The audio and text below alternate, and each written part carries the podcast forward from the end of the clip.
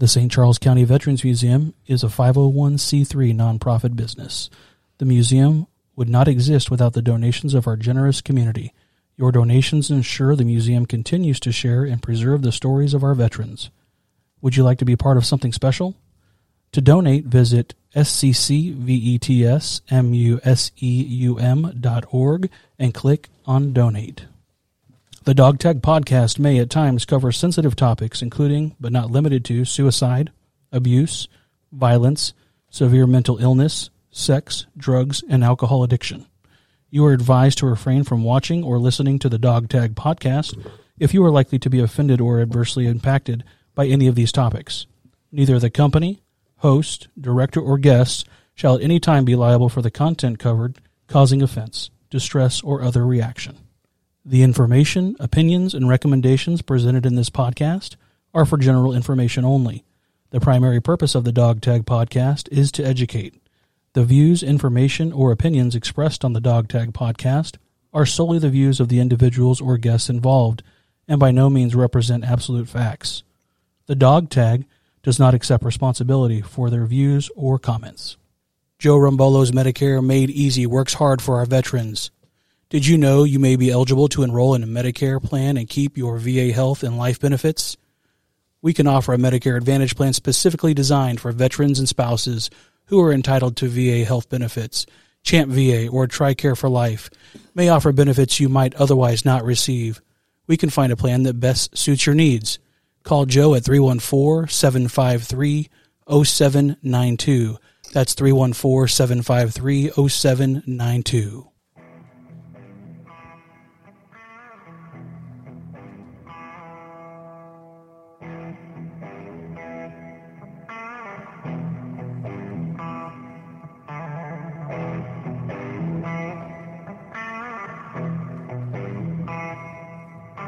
Welcome to the Dog Tag Podcast at the St. Charles County Veterans Museum with your host, Jason Galvin and Jim Higgins. Today in studio, we have Paul Bud Haedike. Jim, go ahead and kick us off. Well, Paul, welcome to the, and I call you Bud more often than I call you Bud, Paul, by the way, but welcome to the Veterans Museum. And, you know, we've gotten to know each other a little bit over time, but I want to kind of start with you're, 16 years old when Pearl Harbor was bombed? Absolutely. Describe what you felt, what your parents were experiencing. Describe that day when you heard about Pearl Harbor being bombed. It was a Sunday afternoon after church, and I was sitting in a malt shop with a buddy of mine, and over the radio, Franklin Delano Roosevelt told us about Pearl Harbor. We were both 16, and I remember so well saying, we're too young, it'll all be over before we get a chance to go. Little did I know, those 2 years went by quick. But the funny thing about it was, my good friend, he was my best man at our wedding.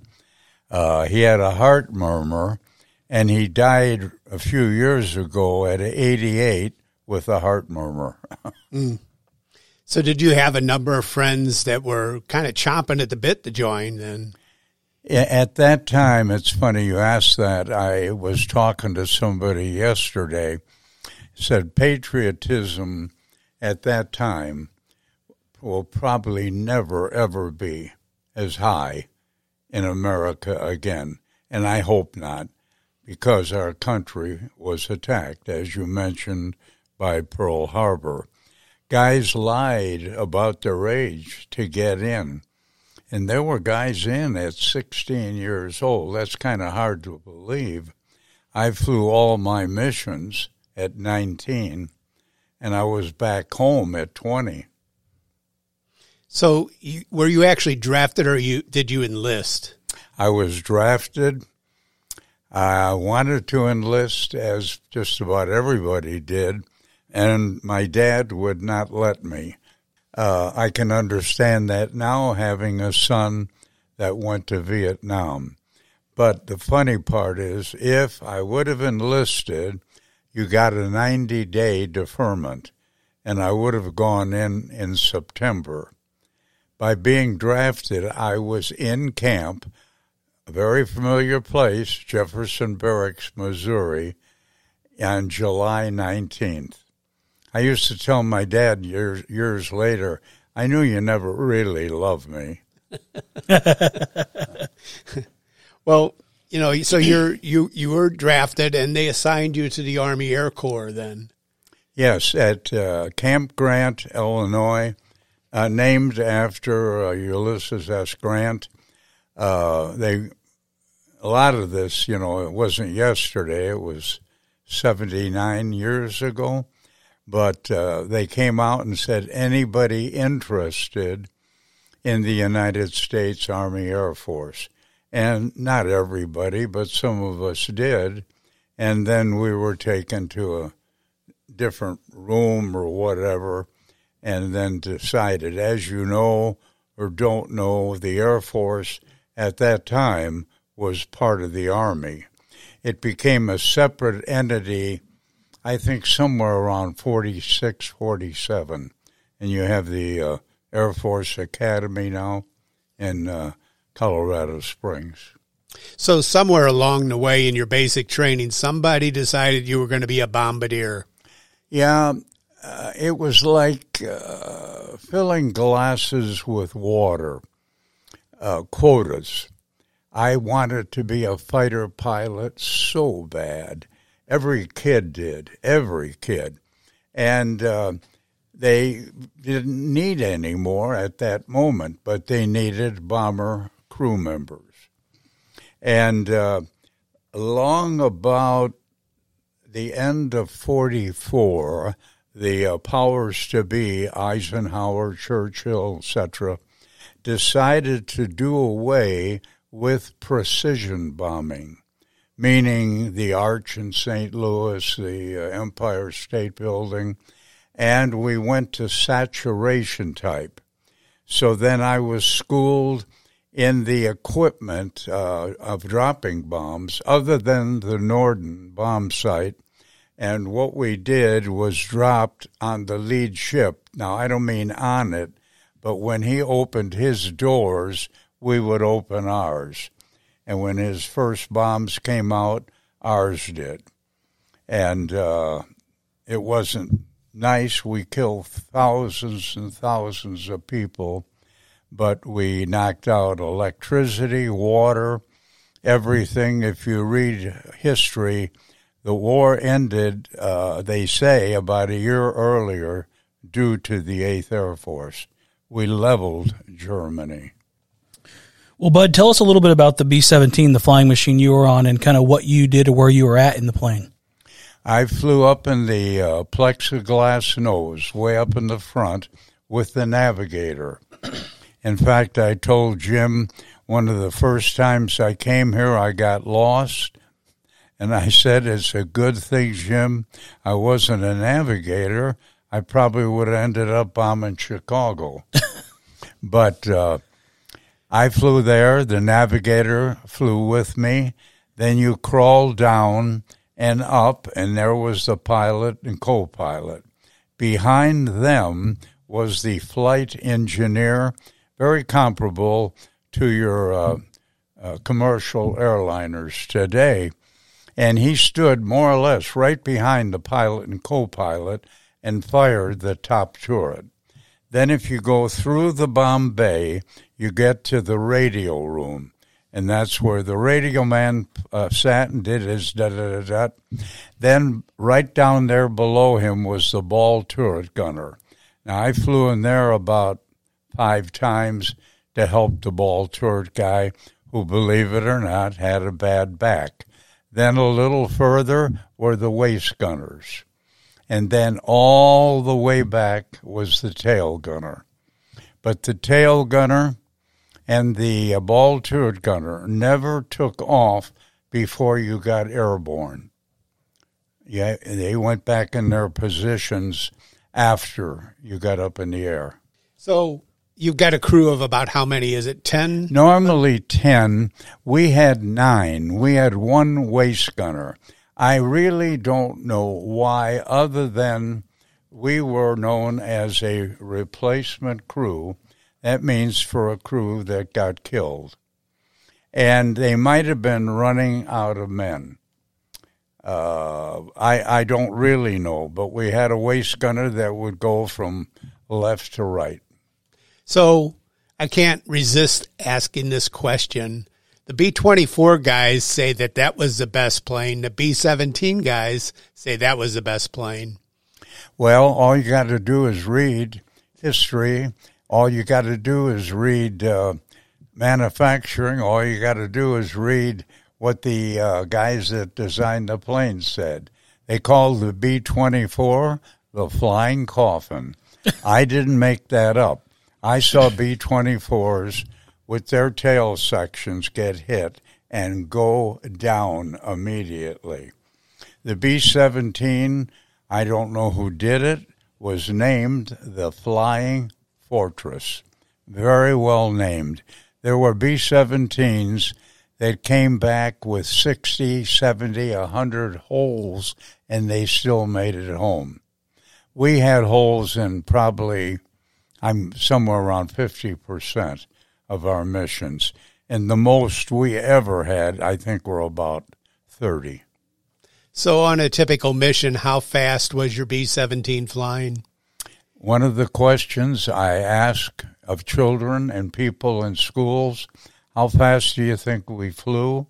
And people today grew up in the jet age, 200, 300. I said, not close. With a load of bombs, we flew at 155. Once we got rid of the bombs, we could hit 180 to 200 maybe. So that's kind of the speed limit. Oh, there is no speed limit on the Autobahn in Germany, so you were flying as fast as they were probably driving. Yeah, but you got to remember it was a long time ago, too. True. The only jets that were known or that were operable were the German ME-262s that attacked my group. You actually saw one of the 262s attack your group, didn't you? On our 14th mission. 14th mission. Yeah, they got the guy on our right wing. God just blessed our crew. They got a direct hit. I didn't see it because you got to visualize. I'm up in the nose, and he was flying back. The tail gunner saw it, and they got a direct hit, and they were on fire, and the same famous words, get out of there, get out. Too late, they blew up. But they could only stay up on one pass. You got to remember, we, America, we only had blueprints. We didn't have any operable jets yet. Well, you mentioned how slower than a jet today, because of the bombs. How many bombs were you guys carrying at one time? Varied by weight. Okay. We carried 100-pound bombs, 250-pound, 500-pound, and 1,000-pound. We would never, ever mix them. Now, this is one of the famous questions I ask kids in school. If today's mission called for 40 100-pound bombs, this is just fictional, how many 1,000-pound bombs tomorrow for the same weight would we carry? And the kids sit there and they start thinking, and somebody says, 4. And I say, teacher, give them an A. So you're 19 years old now, and you're ready to fly your first mission. And that mission was certainly not routine. I think the story you tell us, you were, as the new guys, you were put in a position they called Tail End Charlie, right? Right. And you took some, the ship was shot down. You had to crash land. Can you tell us about that experience? Okay. We went to Hamm, Hamm, Germany, which just recently... somebody put up on their smartphone when I went to Europe here 2 weeks ago, because I'll get to that in a minute. but we were hit. Now, there is a high group, a medium group, and a low group, and we flew in the low group. And by that time, the Germans got pretty accurate. I mean, sometimes they got lucky and had a direct hit on a plane with the bombs in them, and that was goodbye. But we got hit. We had over 20 holes in the plane. Number one, number two engine were on fire, and I can't remember everything, but I'm sure we put them out. And we had an experienced guy with us. I'm not too sure of that either, whether they did that with every new crew. Thank God they did. The pilot said, "Get ready to bail out."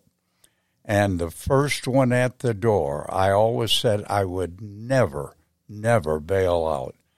I was the first one at the door. When it's your life, it's something different. But they changed their order. We didn't bail out. The guy asked the pilot, "How much fuel do you have? Where are the enemy lines?" Because at that time, the Germans were retreating quite rapidly. And they kind of guessed the Rhine River, and we made it across. And we didn't go straight down, but we went down on an angle till we ran out of fuel and crashed on a field in Sint-Truiden, Belgium, and then went out in the field because a fighter base has a much shorter runway than a bomber base. And I'm very happy to say that 2 weeks ago, I was in Sint-Truiden, where I crashed. I didn't remember anything, but I got a piece of the runway at home, and it was very emotional. So this is in 1944, what month? 45. 45. February 16th, 1945, 8:32 in the morning. I don't know. Yeah.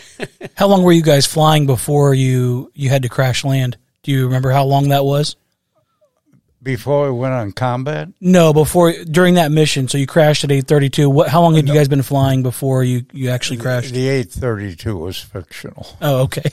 I don't know. Our missions were 8, 10, sometimes 12 hours. Oh, okay. Half that time, we would be on oxygen.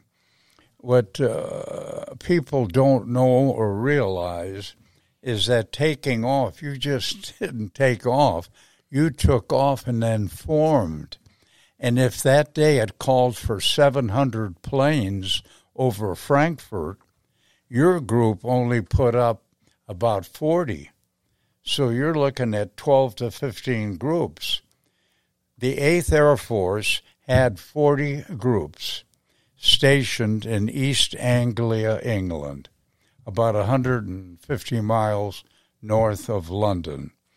And I would say, to answer your question, we were probably in the air 5 hours at least. But then we were on the bomb run, and that's when we got hit. Gotcha. So that had to be a little... You're 19 years old, you're on your very first mission, and you hear these things hitting this ship. This ship made a 10. That had to have been very scary. Yeah, it. If I may, when flak hits, and flak is German 88 millimeter cannon shells, and the part that comes out is about yay big, and it disintegrates into 113 pieces, 250. There is no rhyme or reason. But when it hits the plane, it sounds very similar to when you drive your car over a gravel road, you know, when the gravel hits the under part of the car. But if you ever meet anybody, and I hope you do soon, there aren't too many of us left, that says he wasn't scared, you can tell him he was a lousy liar. I was scared every time. So you encountered on your missions flak or planes or both very often. We, at that time, the fighter attacking was not anywhere near what it was in 44. Why? We had decimated most of the German fighters. And Hitler, screwy Hitler, was putting up, I know you won't believe this, 15 to 16-year-old kids flying Messerschmitts. They didn't know what they were doing. You talk to a P-51 pilot from that time, he'll tell you it was a turkey shoot, meaning they blasted them out of the air. Early on in the war, for a number of reasons, you know, you mentioned fighter escorts. We didn't have the fighter escorts early in the war. You were flying a much greater distance. The fighters couldn't stay with you that long. And the mortality rate for aircrew was like nearly 70%, if I'm not mistaken. You're right, but you're wrong. At the beginning, the missions were much shorter because Germany had all of France, all of Belgium, all of the Netherlands. And where we were stationed, we were very close to the North Sea or the English Channel. And once you got across there, back in 43 and 44, I'm not diminishing it because it was very, very dangerous. But when we flew, Berlin was about 800 to 900 miles from our airbase. We had to go way into Germany. That's why our missions were so long. However, the fighter opposition, I would say, was at least 50% less. But what people don't know is German 88-millimeter cannons shot down more American bombers than German fighters. And you couldn't fire back at German cannons. So, Bud, you guys probably didn't really know how long the war would last when you were there. So with that being said, were you in for the duration? How many missions did you have to fly before you were able to come home?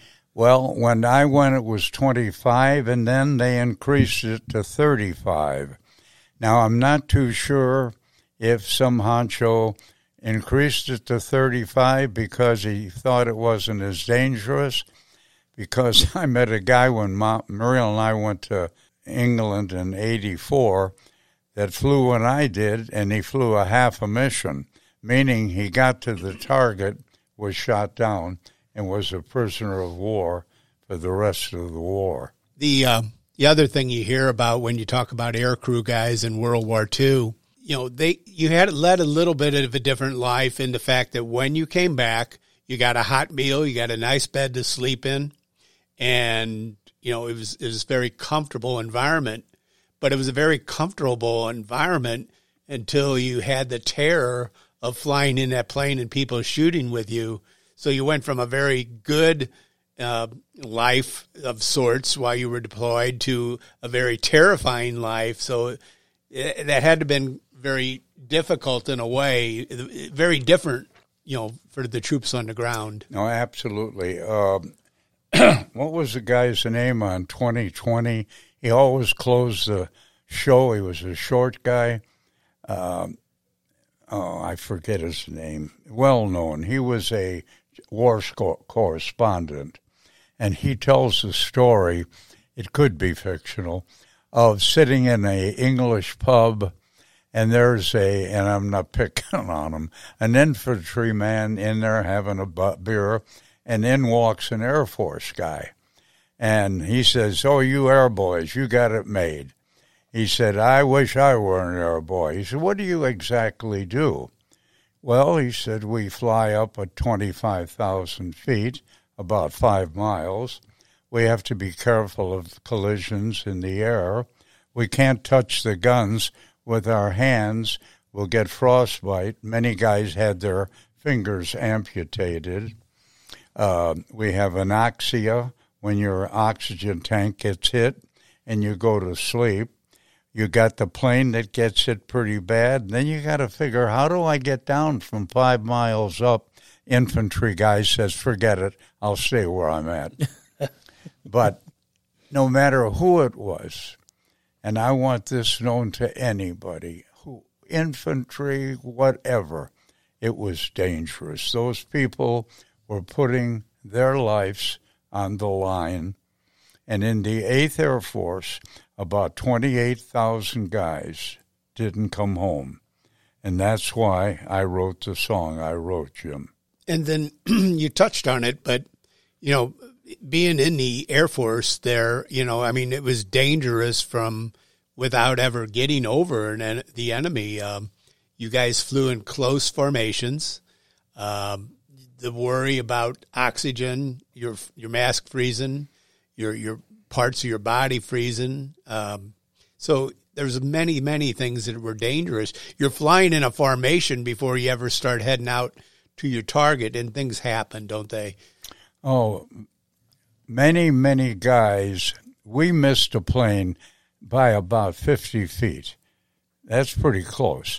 One of my jobs up in the nose, because the weather in England was really crummy in the winter and a lot of clouds, and they always wanted the formation to be tight.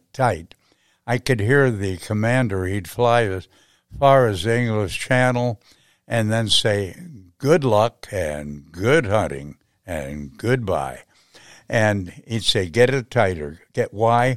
So the fighters could not come in between the formation. But there were guys that got too close. And when that happened, pardon me, they hit and went down. And the other side of the coin, though, men, can you imagine being in Dresden, Berlin, Munich, and 800 planes coming over, taking a half hour to 45 minutes till they were all gone, all of them dropping bombs? That's scary. And this the sound of all the planes and the bombs hitting. And they're human beings. I mean, they were the enemy then, but it must have been terrible. Well, the other thing we hear, we're fortunate to have a number of stories of Army Air Corps crewmen here in the museum. And to be shot down over France is one thing, but if you're a bomber crew, to be shot down over Germany, they didn't like you very much, did they? I wasn't, thank God. But the stories that I got, they treated air guys pretty good compared to. I think Air Force was held in high esteem. Germany, America, anywhere. Now, that doesn't mean they weren't in a Stalag Luft camp. In fact, I told you I was in Buchenwald here 2 weeks ago.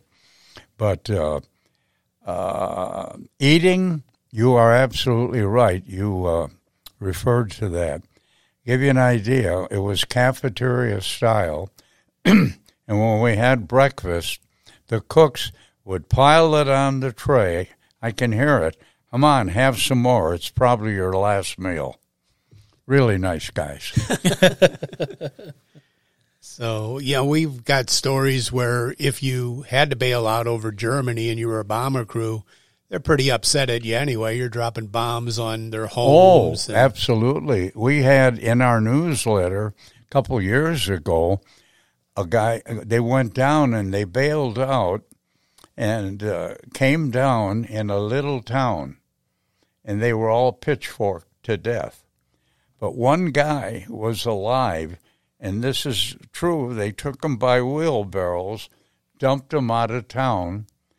This guy was rescued by the Allies, and after the war, they went back to that town and tried those people. Now, why? When a Messerschmitt went down over England, they took him and put him in jail. They didn't kill him. But I'm not saying every German did that.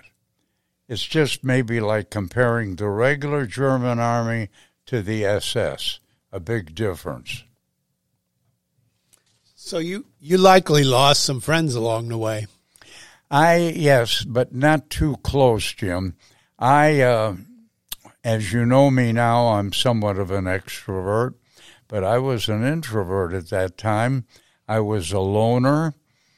I knew of Cruz when I heard Joe Jones died or whoever, but I didn't know him intimately.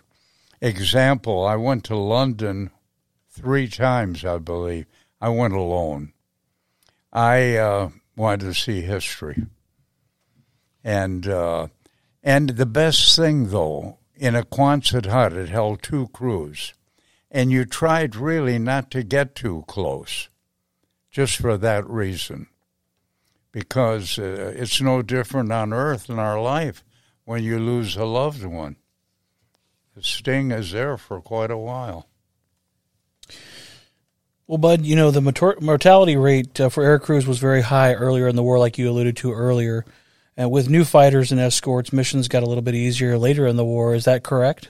That's correct. There were 12,741 B-17s manufactured by America. I would guess the last couple of hundred never got over. America kept producing right to the last minute. But there were over 5,000 B-17s shot down. That's a 40% casualty rate. That means 4 out of 10. That's pretty high. So, Bud, how did you stay in touch with your family when you were over there? Did you write a lot of letters? When I got When I got back from a mission, of course, we went to briefing. What did you see? Questions. Then we'd clean up, have dinner, and I'd go to a Red Cross club. I tried to write home every day. I was very, very homesick. And the English people were very nice, very nice. But that was my out. Example, when you came back, the Red Cross would give you a shot of booze. I didn't drink, so the crew would... gamble for my shot. So was the Red Cross Club on the base that you were at? Was it outside of the base? This place where I went, I can't tell you really. I'm going to guess it was probably somewhere on the base. And did you guys have freedom to move around? Yeah, we weren't restricted. They had a place where you could go drink and stuff at night. I didn't go there, because I didn't drink until I got shot down. But they had an egg timer, and it had a red ball on the top and a white ball on the bottom. And if they had it turned with a white ball, it meant you didn't fly tomorrow. And that's when they poured it in, I guess. But I flew 5 missions in a row. My log will show you that. And they may not sound like a lot, but it was a lot. Because you get up at 2 or 3, take ice-cold shower if you want, go eat breakfast, go to briefing. They tell you where you're going. Load the 50 caliber machine guns, and then sit and wait for the red flare, which means takeoff. And just like an airport in St. Louis, sometimes the planes are lined up, only in the war they were really lined up. The only visual that I can see is from the movies that I've watched in a briefing room where you're looking at a big map on a wall and model planes and a guy up there telling you where you're going to go. Is that the way it really happened? Exactly. You would sit there. Now, they would have separate briefings, if I recall, for navigators, because they had, different things to do. But we'd sit there in a classroom like, no different than here in the museum, and they'd have a curtain, and the curtain will open up, and the colonel or whoever it was up there with his wand, the mission for today is Berlin, and you'd hear, or Dendenhausen. Oh, where's Dendenhausen? But that's exactly how. Well, Bud, you obviously your very first mission was Very frightening. Did you have other missions that stand out in your mind as being extremely difficult? Yeah, Berlin, the lead ship screwed up, pardon the word, when we were going to go on the IP, the bomb run. So we had to go around Berlin twice. Wow. That's like asking for trouble.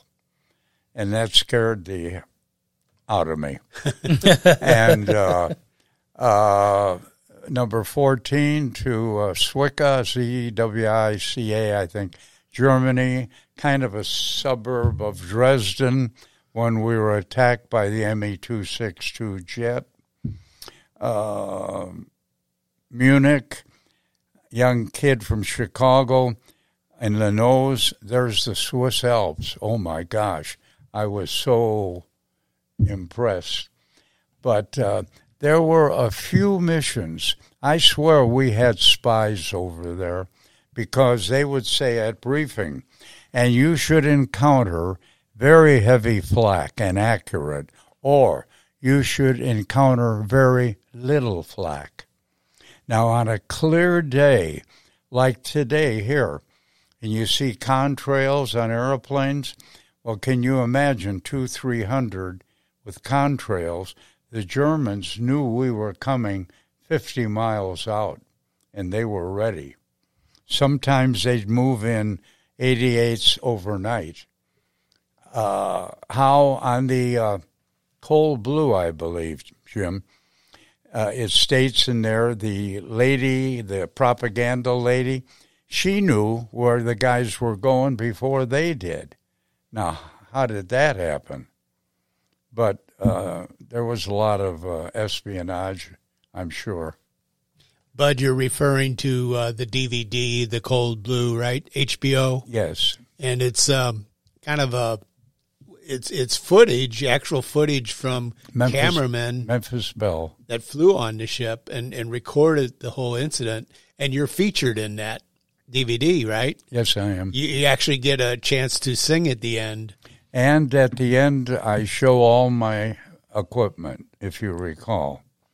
In fact, I was fortunate. I hit Chicago in August. I was kept over there 3 months longer after when the Germans surrendered. Somebody had to stay until they got rid of all the airplanes. But when I got to Union Station, the war's over. There was no MPs, nothing. And I got on the phone, and I called my dad. And he said, "You're home." I said, "Not yet, Pop." But I said, "Come on down." We were about a half hour.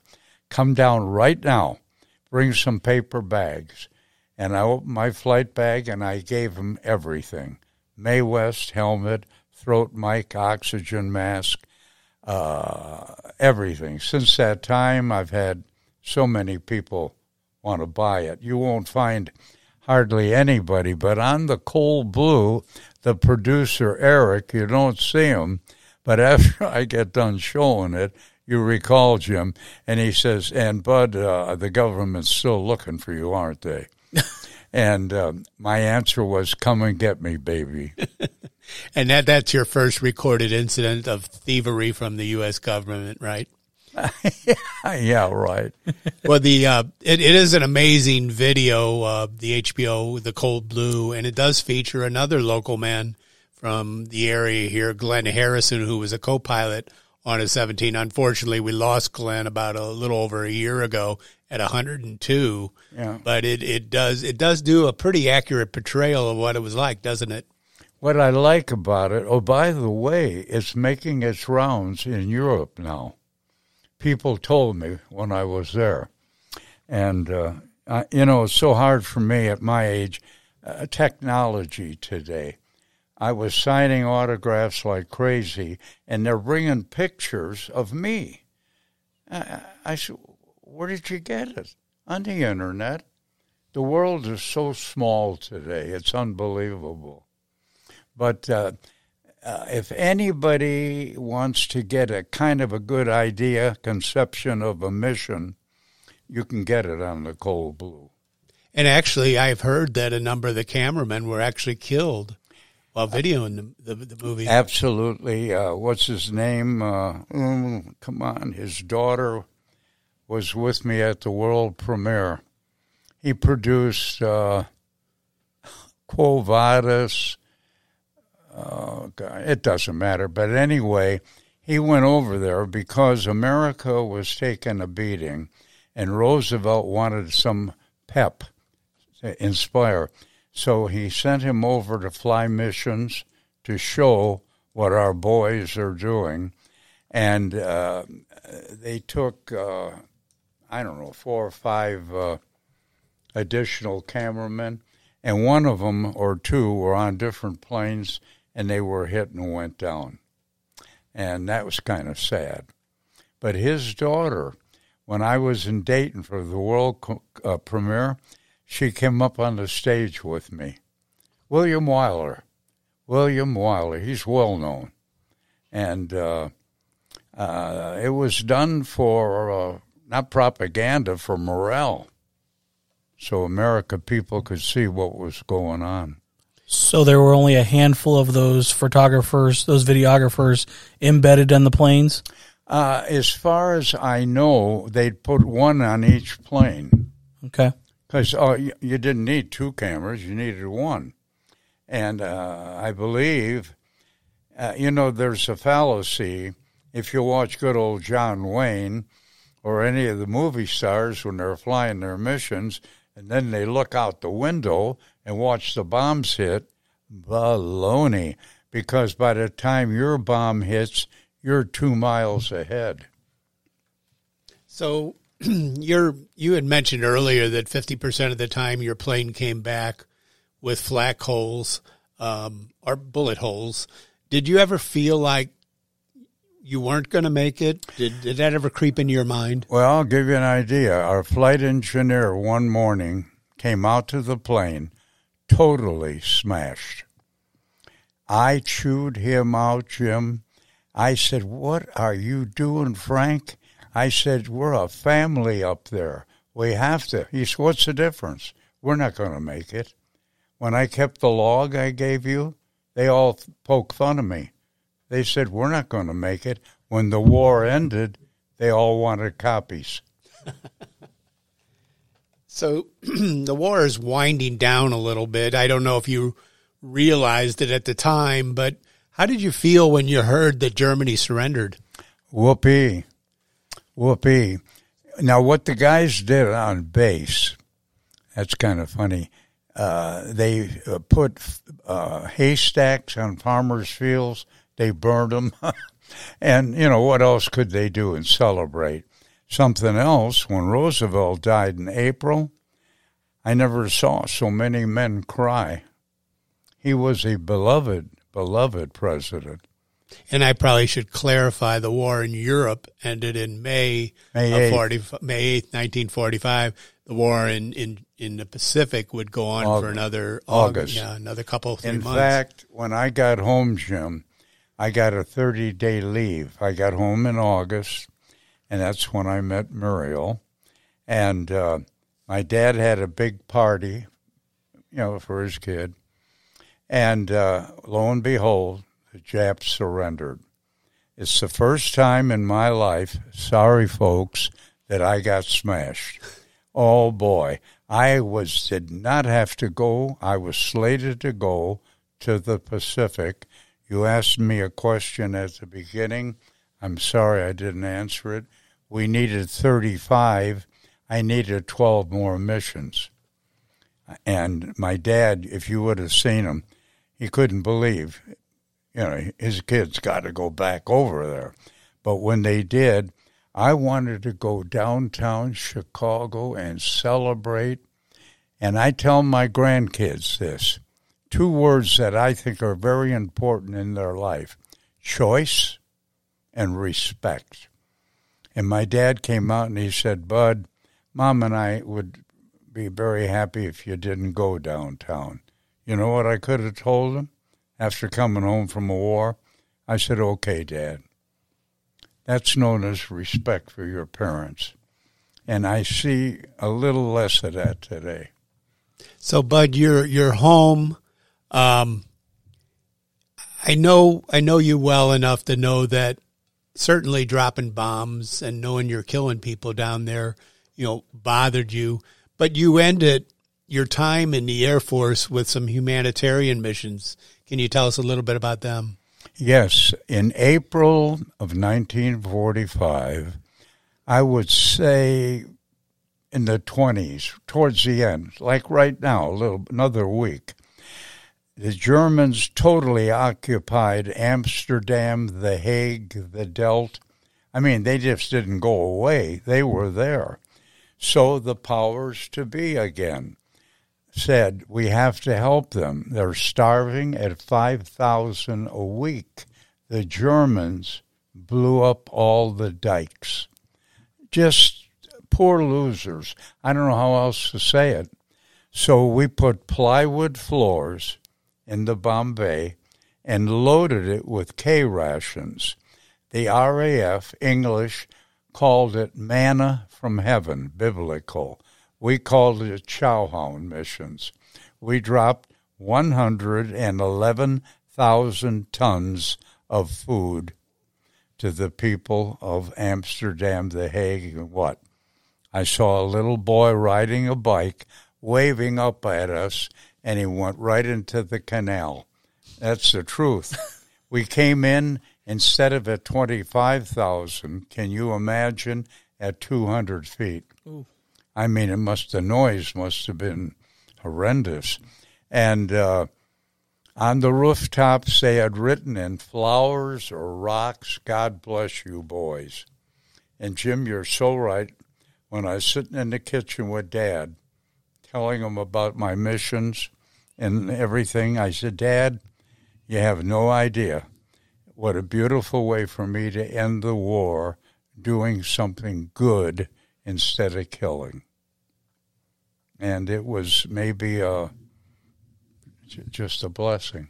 You mentioned one other thing that I beg to differ with you. You talk about the noise at 200 feet.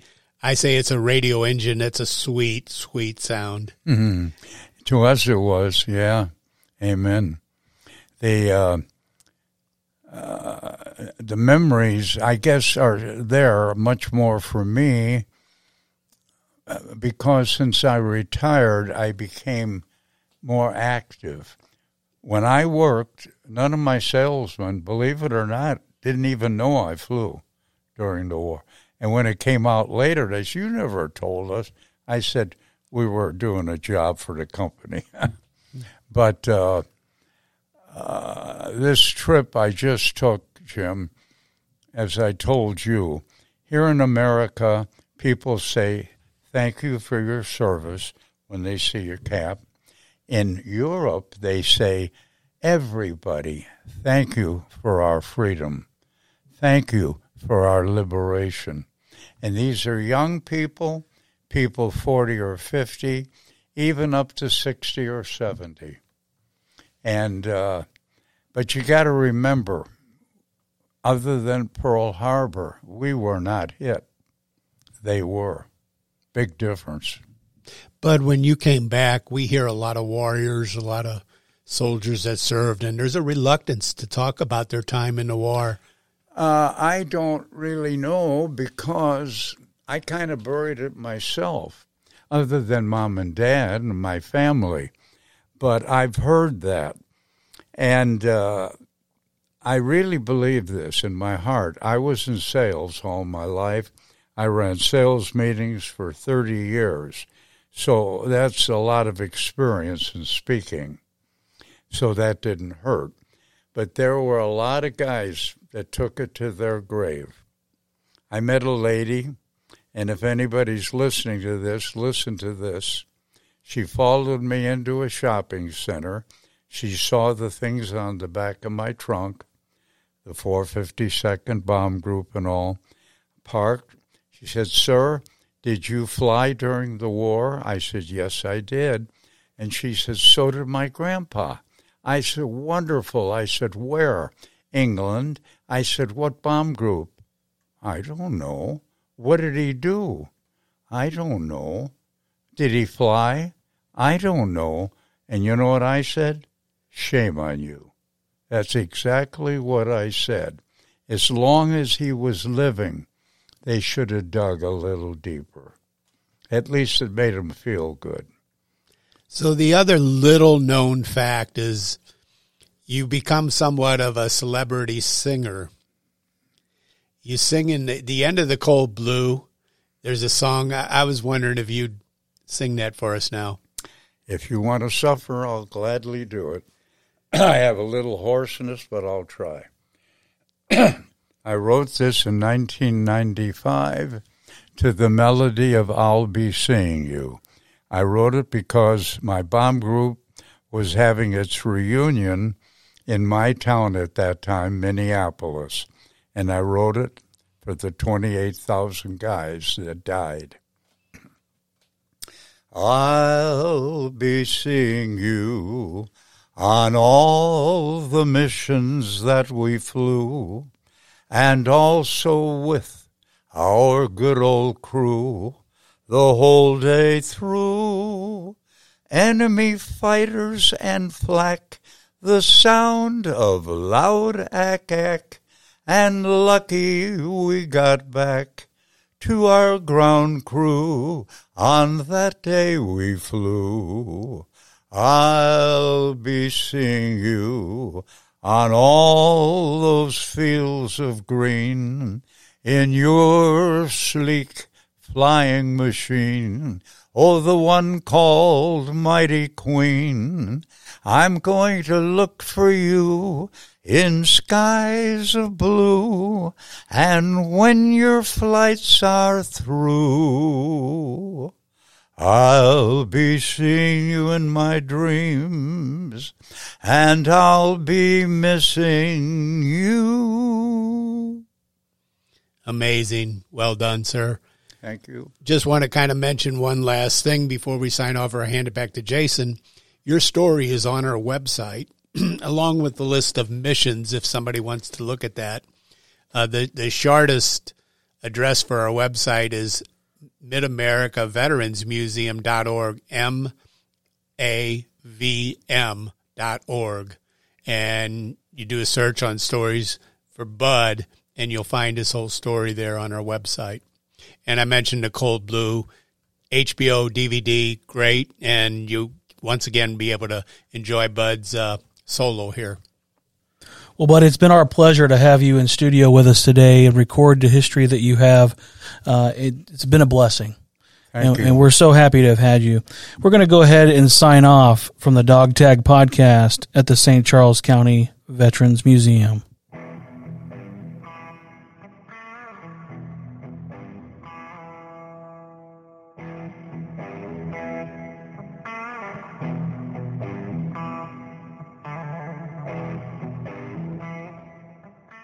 The Dog Tag is brought to you by the St. Charles County Veterans Museum. The museum is a 501c3 nonprofit business. Do you like our podcast? With your support, we'll continue to bring you great programming. If you'd like to donate, go to sccvetsmuseum.org and click on Donate. This podcast is sponsored by the Renee S. Real Estate Agency, located here in O'Fallon, Missouri. She is licensed in Missouri and Illinois and focuses on your personal and commercial insurance needs. Her office is located at 2764 Highway K, O'Fallon, Missouri, 63368. She can be reached at 636-379-9556 or by email at reneeessary@allstate.com, reneeessary@allstate.com. If you are shopping for insurance and want an active agent that will educate and advise you on the coverage you need, reach out to her.